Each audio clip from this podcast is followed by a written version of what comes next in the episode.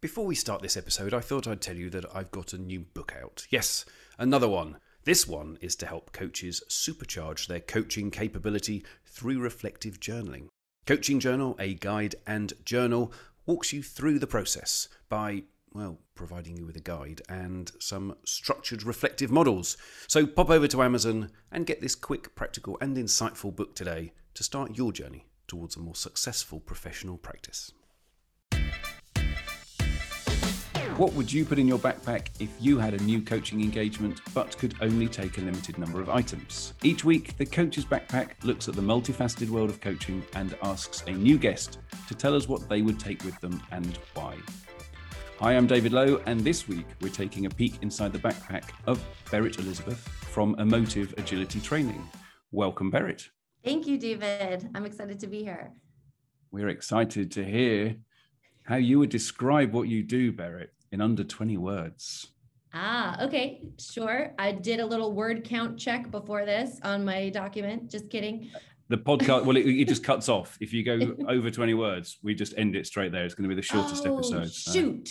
All right. Well, I well, I am actually I'm an emotive agility coach. And um, I train super driven professionals who have social anxiety to become athletes of emotion during those difficult conversations and presentations that can shape the direction of their lives. Was that 26? I, I, didn't count. I've got no idea. but I like that. Athletes of emotion. Yes. Well, we're going to dig more into this as we go through. So, here is the scenario, Berit. You've been asked to coach a new client you're limited to what you can take with you. So don't worry, you've got your essentials, you've got your clothes, your toothbrush, your running spikes. But in addition to that, you can take one book, one tool, technique, concept, method, approach, one other item of your choice, plus one person from the past or the present to accompany you.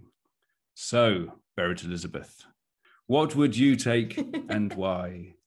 I'm excited. I feel like I'm a spinoff of Survivor. Like I'm going to an island, but this I've got a surprise coaching client. Do I understand it right? Yeah, you don't know who they are. I don't know who they are, but I am there to train them and help them become an athlete of their emotion. Or as I like to say, also increase their emotional fitness. So here's the book I would bring. It is called An Acrobat of the Heart, a physical approach to acting inspired by the work of Jerzy Grotowski. And this is written by Stephen Wangh. Not sure if I pronounced his last name correctly.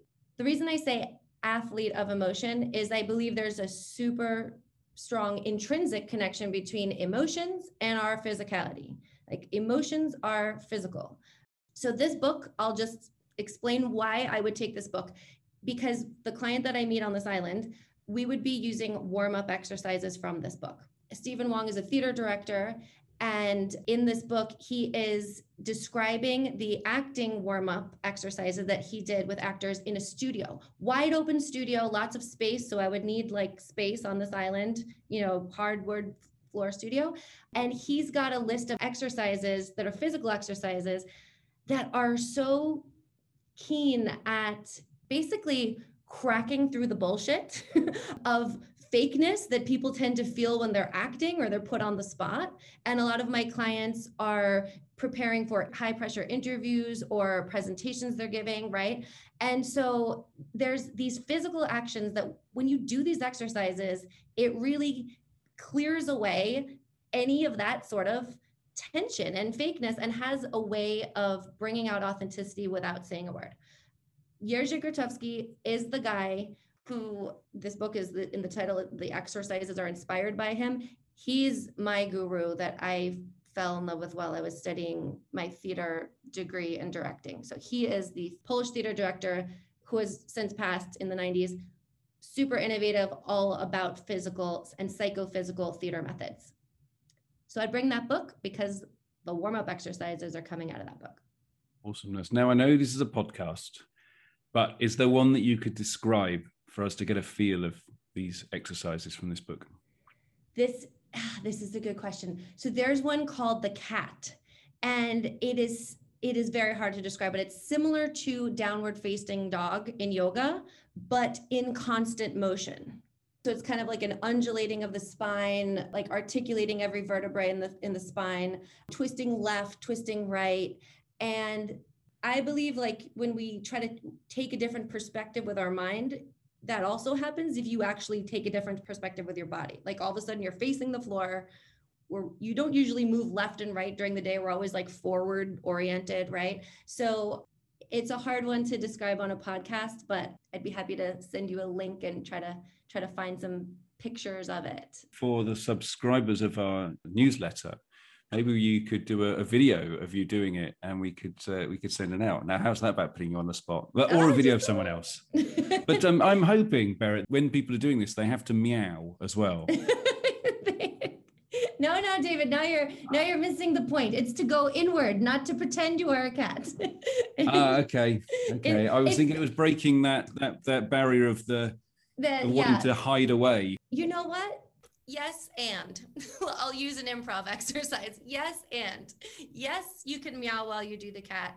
But think of these as like the exercises you use when warming up for a football game right? Like there's these are drills. So this is not the practice. This is not the technique. This is just what can we do to relieve tension in the body in areas we don't even know we're holding it Okay, so I could meow if I was doing it, but I'd yes. be the only one meowing. Is basically what you're saying. if your body is telling you to meow, take it away.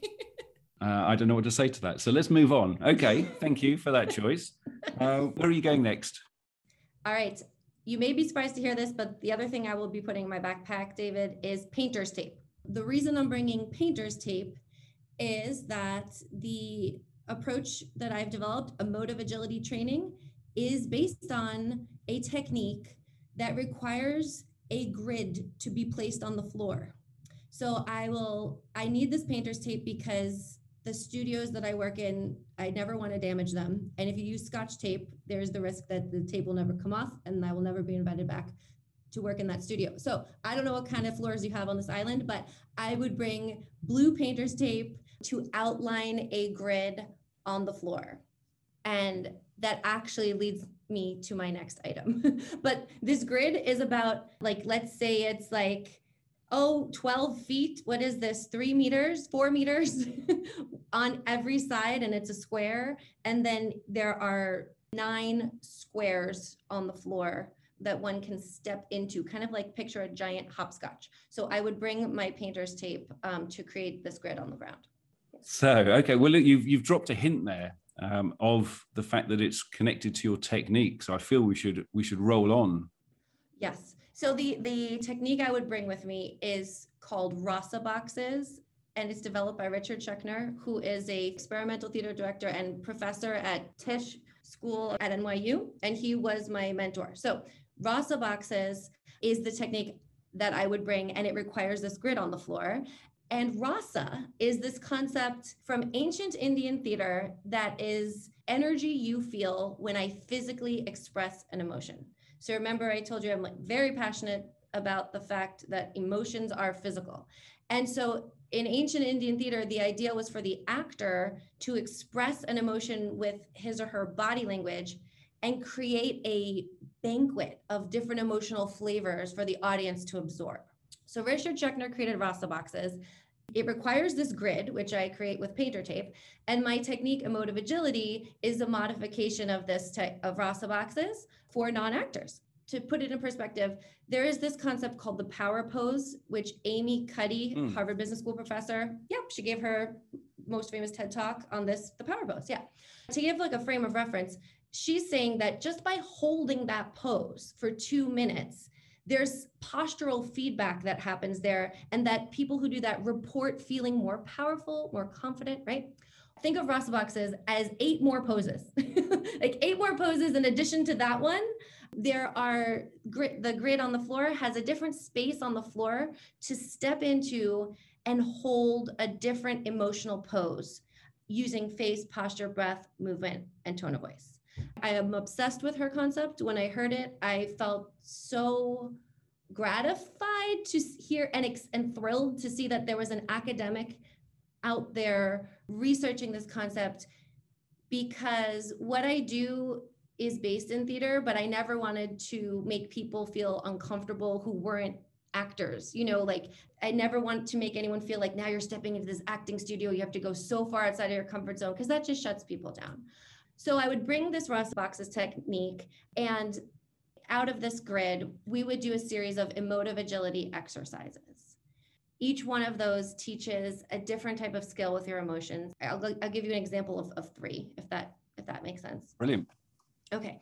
So one of them is the ability to let go of emotions, just letting go. And so one of the exercises on the grid is physicalizing the emotion with your face, posture, breath, movement, and sound. If you want to meow, so be it. And then dropping that. So, how do we completely step into an emotion and then completely drop it from our posture? And so, the act of getting in and out of that is very athletic. A measure of fitness for athletes is, you know, being able to do something intense and a quick heart rate recovery. So you spike your heart rate by doing by sprinting up a hill a hill and the faster your heart rate goes back down to normal, the higher your fitness level. So we actually practice engaging in an emotion in an intense way and then letting go. So that's one skill. Another skill is relating, you know, engaging in an emotion, watching the impact on somebody else, and speaking to a person from different emotional areas on the floor, different emotional body language postures, and actually noticing how it impacts their reaction and adapting to that. We're talking about empathy in this one, right? Yes. Yes. Empathy and and awareness. So sometimes we don't know that we're coming across as angry and we're not angry, right? So empathy and also watching the other person's reaction and indeed by imitating it, you can start to feel what they feel and empathize and notice, hmm, like, why did they react that way? Why did my ang- why did my expression make them scared? you know, for example. So the rasas, there are eight main rasas. One of them is like the power pose. It's called Vira. They're all in Sanskrit because it's from ancient Indian theater. And there, I think of them as like the periodic table of emotions. So there is in addition to confidence and courage, there's sadness, anger, fear, curiosity, love, and joy, happiness. So it's interesting to describe on a podcast, um, but I think you've done a marvelous job. Great. In my mind's eye, I can see the grid. I'm glad you can see it. Okay.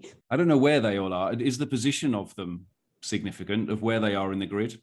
Uh, no, it's not. Great question it's not significant. When I would do it in an acting studio, we would approach the grid and we would start drawing within each grid on the floor because the you know the the studio floor is like a black box theater and so we would just draw the names of each each rasa in the square and then start writing english words or pictures that we associate with it and it mattered not at all where they were placed on the grid they all have Sanskrit names, which I love. I gave them to you in English. But if you hop into the one called Raudra, that's anger. And if you express it at a very high intensity, another one of the emotive agility skills is being able to deliberately wind up the intensity or wind down the intensity of your emotions. So emotion regulation you know people people struggle with that. And i'm not going to say that anger is always a bad thing. Some some women in particular that i know of course, myself included in the past, have trouble expressing anger, especially if somebody is talking down to you and maybe they're in a power position that's your boss or or someone you highly respect. You can you can become a bit of a doormat sometimes, and that's not really who you are, but you have trouble expressing how pissed off you are, right? So, side note, but just being able to physically express the intensity and then wind it down you would do that by stepping from one rasa to the next. And now I realize why I was saying that. because I love the Sanskrit word because Raudra can be anger, but it can also be just being slightly annoyed, which is very different than being totally furious. And those are all Raudra. So that's why I stick with the Sanskrit. Fascinating. So I we could go on for hours, I feel, talking about this, but I'm going to have to move us on so I think you're only left to choose your person uh, who you're taking with you. Yes, yes. If I were going to be super creative and write a book or something, I would bring, I would love to bring Salvatore Dali because you said that I could bring anyone dead or alive. Yeah, now, sure. since I'm going to coach someone, he's not my choice. I, my colleague David Caruso developed um, the emotional intelligence assessment called the Mayer Salovey Caruso Emotional Intelligence Assessment. I would bring him because he invited me to lead a workshop with him at Wharton School of Business with business students before, and he he has developed an assessment for emotional intelligence, and he speaks so well, and he's an international trainer to the topic of how emotions are so important in absolutely every decision we make and every situation we make. So David Caruso is brilliant at mapping how applicable these emotional skills are to very specific professional scenarios, such as like giving a performance review or managing people remotely. And if this client, this mystery client on this island were to have the best experience, I would bring David Caruso along as we did applied exercises from the grid to those situations that this client was struggling with. So mm. that's who I'd bring. So, Berit, that your backpack is all packed. Just as a point, you've decided this is an island, by the way. I didn't mention an island. We, you were just going off to some place. Well, you said it was like Survivor, and you were off like an island. But so you've you've put the island idea in here, but it doesn't matter. It could be anywhere, right? Oh, I oh, thought it was an island. Yeah, that is where I pictured this. I completely pictured it on an island. Oh, that's so funny. That But that's I fine. mean, I'm that's fine. absolutely on an island. There's no question in my mind you sent me to an island. Well, I feel that when I ask you where where I got you're that. hoping to go to next, that it might be an island. But yeah, if where where do you hope that you are or are not going on this mystery gig? Mm. I hope that I'm going to a an island. I knew you were going to say that somehow.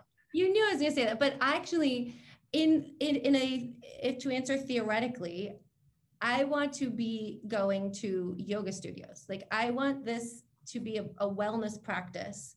I want to turn this into a wellness practice, and that is offered at yoga studios. So I. I think of rasas as asanas of emotion, and yoga studios are all about asanas and poses. So I think emotional fitness should be just a practice, not something we do when we have a crisis. I think like working on our mental health, our anxiety, our emotions, it should be something we do like we go to the gym. So I would hope that I'm heading towards yoga studios. on a beach on an island. Yeah. The one last question for you. What would you want to make sure is not going in this backpack? This is one I need to think about. So, what is not going in the backpack? Distraction.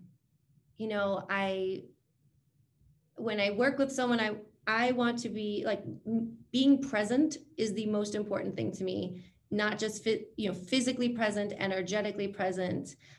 I would have that phone, that phone. See how I refer to it? My phone off and away. I've started putting it outside of my bedroom every night when I sleep. It, and so when I if I'm working professionally, anything that is there to offer distraction to me or to the client would kind of break our pact. I would I would want to make a pact with the client that we're here to do work. We've set a defined amount of time with between this these two boundaries. We will begin at this time, we will end at this time, and this is entirely about this person's evolution and personal exploration. It's like a laboratory for this one to explore their emotions and hopefully at the end have tangible takeaways to apply to that difficult interview they're facing or that presentation they have to give or that horrible conversation they have to have with their parents for example that whatever it is i i would want complete dedication to that time we spend together and i would make sure that any events going on in my life that could distract me i wouldn't have any connection to them for that time so the phone Awesome. Berit Elizabeth, thank you very much for being our guest. thank you so much for having me this is such a fun concept and so fun to talk to you thanks Well, and one last question I do have for you is if people want to know more, where can they go?